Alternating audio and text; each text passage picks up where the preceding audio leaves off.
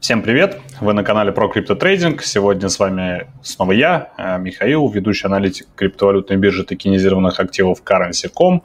И сегодня мы разберем, ну, как обычно, традиционно топовые монетки, что происходит на рынке, куда рынок будет двигаться дальше и так далее, и так далее, и так далее.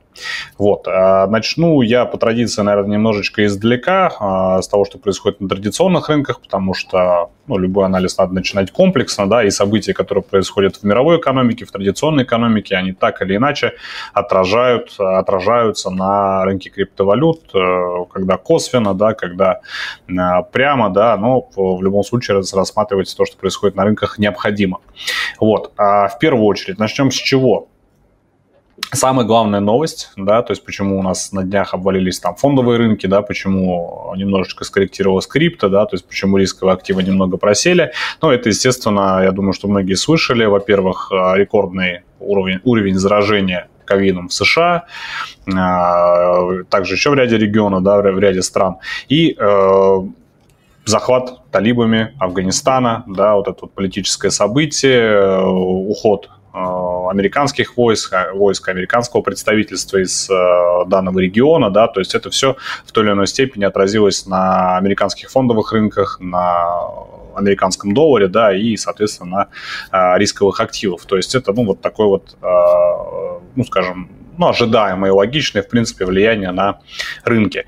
Вот. А на рынке криптовалют напрямую, естественно, это не отобразилось, потому что рынок крипто это у нас все-таки такое немножечко отдельное государство, но, тем не менее, Э, крипторынок воздержался пока от попыток а, дальнейшего роста, да, то есть э, пока немножечко вся эта ситуация не устаканится. Следующий момент. У нас а, продолжается, а, скажем так, сверхмягкая монетарная политика ФРС, да, о которой я уже говорил а, неоднократно. Сейчас все ждут заседания э, симпозиума, точнее в Джексон-Холле, который пройдет, это ежегодный экономический симпозиум, на который съезжаются главы ЦБ. Вот, и этот симпозиум пройдет с 26 по 28 августа. И там вполне вероятно будут затрагиваться, будет затрагивать, затрагиваться тема, и вполне вероятно будет э, объявлено о э, урезании программы количественного смягчения, э, экстренного стимулирования и так далее, да, то есть э, что может также вызвать волатильность и, соответственно, снижение на рынках рисковых активов. То есть за этим тоже нужно следить, это может отразиться также и на крипторынке. Вот, то есть это, ну, по сути, сейчас ключевая новость. Почему могут урезать QE, да, и почему вообще могут свернуть а, стимулирование экстренное? Ну, момент номер раз у нас, а, точнее не у нас, а в США, да, проблема а, с инфляцией пока никуда не делась. А, последние данные июльские, которые выходили, а, в годовом выражении инфляция как была на уровне 5,4, так и осталась. Вот, то есть ФРС нужно что-то с этим делать, нужно как-то а, тушить пожар на денежном рынке. А, сейчас покажу данные по а, овернайт сделкам репа, да, которые осуществляются а, между банками, коммерческими банками и ФРС. То есть коммерческие банки пытаются припарковать хоть куда-то из переизбыток, а, колоссальный переизбыток денег, и единственным вариантом у них, для них остается это вот овернайт сделки репо, с федеральной, с федеральной резервной системой. Вот. Я помню, мы где-то месяц назад, полтора, может быть, даже два, удивлялись тому, что овернайт сделки достигли объемов 500 миллиардов долларов, Потом мы удивлялись тому, что овернайт сделки достигли отметки в 700 миллиардов, потом в 900. Сейчас вот немножко почему-то криво у меня получается. Вот таким вот образом. А сейчас овернайт сделки достигли отметки почти в 1 триллион 100, 100 миллиардов долларов. То есть это ну, просто э, рекорднейший показатель всех времен, да, то есть даже если посмотреть историю, начиная там с 2008 года, да, с предыдущих кризисов, то есть, ну вот, э, таких показателей никогда не было. Вот, то есть сейчас у нас, э, ну, опять-таки, да, вот этот вот пожар на денежном рынке, это то, откуда у нас идет инфляция, да, то есть э, колоссальный переизбыток денег, который давит на, э, давит на рынке, да, то есть заставляет инвесторов э, вкладываться и вкладываться в рисковые активы, да, и поэтому фондовые рынки и другие активы росли. Вот, то есть это вот у нас такой а, интересный показатель. ФРС нужно что-то с этим делать, да, тушить, тушить этот пожар на денежном рынке, и, соответственно, вот в Джексон Хоуле э, будет этот момент очень-очень-очень э, долго, скажем так, обсуждаться, да, и будут предприняты, возможно, какие-то меры. Вот, на этом фоне рисковые активы могут упасть в цене, э, но это будет такая краткосрочная коррекция, поскольку в целом программа количественного смягчения, сверхмягкую монетарную политику, ставки и так далее, и так далее сворачивать не собираются, не будут делать этого еще 2-3 года минимум. Это, ну, скажем так, по моему скромному мнению. Вот. А, ну, опять-таки, сравнивая то, что происходило с а, рынками э, в период предыдущего кризиса, который был менее сильным, чем кризис текущий. Вот. Ну и теперь перейдем к рынкам крипто криптовалют, а, посмотрим, что у нас там. Сразу немножечко забегу вперед. На рынке криптовалют, несмотря на текущую коррекцию, в принципе, все нормально. Ничего сверх грандиозного не происходит, да, то есть текущая коррекция – это все в рамках э, ну, текущего цикла роста, да, текущего восстановления. То есть это все, естественно, и нормально.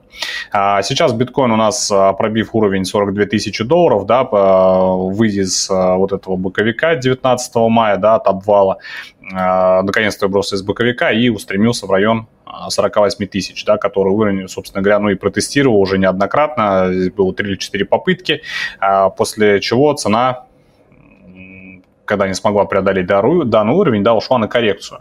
То есть эта коррекция, я думаю, что она будет не глубокой, да, возможно, есть теория, конечно, вероятность того, что цена может просесть и до 43, и до 42 тысяч долларов, но вполне вероятно, что в случае такого исхода достаточно импульс на цену опять отобьют вверх, и она полетит от отметок 44, 43, может быть 42 тысячи, да, в зависимости от глубины коррекции, то есть она потом разворачивается и летит опять вверх на ретест уровня 48 тысяч, на его пробой, и я полагаю, что ну, в течение, наверное, недели, может быть, двух, как раз, возможно, вполне до симпозиума в Джексон Холле в том числе, э, цена доберется до уровня 54, то есть будет тестировать уже этот уровень. По факту пробой 54 у нас здесь открывается дорога на обновление исторического максимума, поэтому 54 тысячи долларов это будет, ну, самый, пожалуй, наверное, ключевой э, в этом году уровень, то есть если мы его пробиваем, то до конца года ну, увидим обновление исторического максимума. Вот, собственно, ну, здесь больше, наверное, сказать мне нечего, потому что рынок идет на восстановление, рынок растет, и несмотря вот на эти вот небольшие коррекции, да, я полагаю, что вот э, как только цена нащупает некое текущее краткосрочное такое дно, да, откуда покупатели начнут снова выкупать все рыночное предложение, собственно, собственно говоря, состоится отскок. Я думаю, что это произойдет до 42 а, тысяч, и цена снова пойдет вверх. А, по эфириуму ситуация, в принципе, тоже аналогичная. Эфириум выбрался из боковика, пробил 2800 и ушел в такой тоже небольшой э, боковой диапазончик. Здесь в районе от 3 до 3200, да, и 3200 пока что пробить не удается. То есть пробить удается, да, есть сложный пробой, но закрепиться выше э, данной отметки не удалось пока. Только по факту того, как а, эфириум закрепится выше, да, для него здесь открывается дорога куда-то в район 3800. Э, здесь как таковой тоже зоны ликвидности нету, да, то есть здесь э, были достаточно импульсные покупки в мае, да, импульсные распродажи, то есть здесь каких-то ключевых уровней выше 3200 как таковых нету. То есть как только цена закрепляется выше 3200, да, ну давайте выше 3400, чтобы наверняка, да, как только цена, как говорится, вышла в этот вот широкий диапазон, для нее здесь открывается дорога на обновление исторического максимума. Собственно говоря, точно так же, как и у а, биткоина. Вот, а сейчас цена может а, краткосрочно просесть до 2 900, возможно, 2 800, и после этого состоится также импульсный отскок, и цена продолжит свое восстановление и пробой 3200 и дальнейший рост. То есть это пока все у нас опять-таки в рамках цикла восстановления и цикла роста. Ripple. Ripple нас немножечко удивил, да, он с, э, за последний месяц вырос, вырос аж на 160%, добрался до уровня доллар 30, хотя я не ожидал от него такого импульса, ну, точнее, как не ожидал, в он такой способен, да, очень частенько его и раньше, и сейчас могут пампить как-то, да, и, соответственно, цена может э, показывать более такую агрессивную динамику, чем тот же биткоин и эфириум. Ну, вот, собственно, в районе отметки доллар 0,5 именно это и произошло, то есть Ripple опять попампили, а, достаточно хорошо, были высокие объемы, были импульсивные покупки, но вот на этой коррекции цена снова вернулась, а, да, если биткоин у нас, например, к 42 тысячам еще не вернулся, и эфириум не вернулся к 2800 долларам, то Ripple, собственно, вернулся к той отметке, где для него боковик заканч... Э, заканчивался, да, где он из боковика выходил. Это уровень доллар 0,5. Вот сейчас вот после небольшого теста, возможно, после ложного пробоя в район 1 доллар, да, цена также а, на импульсе, я думаю, что отскочит и пойдет тестировать снова доллар 30. Вот доллар 30, кстати, по Ripple тоже был достаточно таким а, тяжелым уровнем. А, я думаю, что его, наверное, здесь можно сравнить с отметкой 54 тысячи долларов 54 тысячи по биткоину, да, то есть, видите, здесь были неоднократные попытки этот уровень преодолеть еще в момент, а, когда рынок у нас обновлял исторические максимумы, да, то есть цена неоднократно от этого уровня отскакивала. И только вот в начале, а, точнее 19 мая, да, когда состоялся вот этот вот криптокошмаринг в Китае, когда рынки повалились, только тогда а, Ripple смог прошить доллар 30 вниз, да, и ушел вот в этот, собственно говоря, такой вот двухмесячный боковик. То есть сейчас цена протестировала доллар 30, э, протестировала неудачно, мы видим коррекцию в район 1.05 и после э, еще небольшой возможной коррекции, более глубокой чуть-чуть, да, в район там 1 доллара, может быть даже 95 центов, цена также на импульсе, я думаю, что вернется обратно в район доллар 30, пробьет его и также вместе с рынком пойдет на обновление исторического максимума. Так, ну и, наконец, Polkadot – традиционно последний наш актив –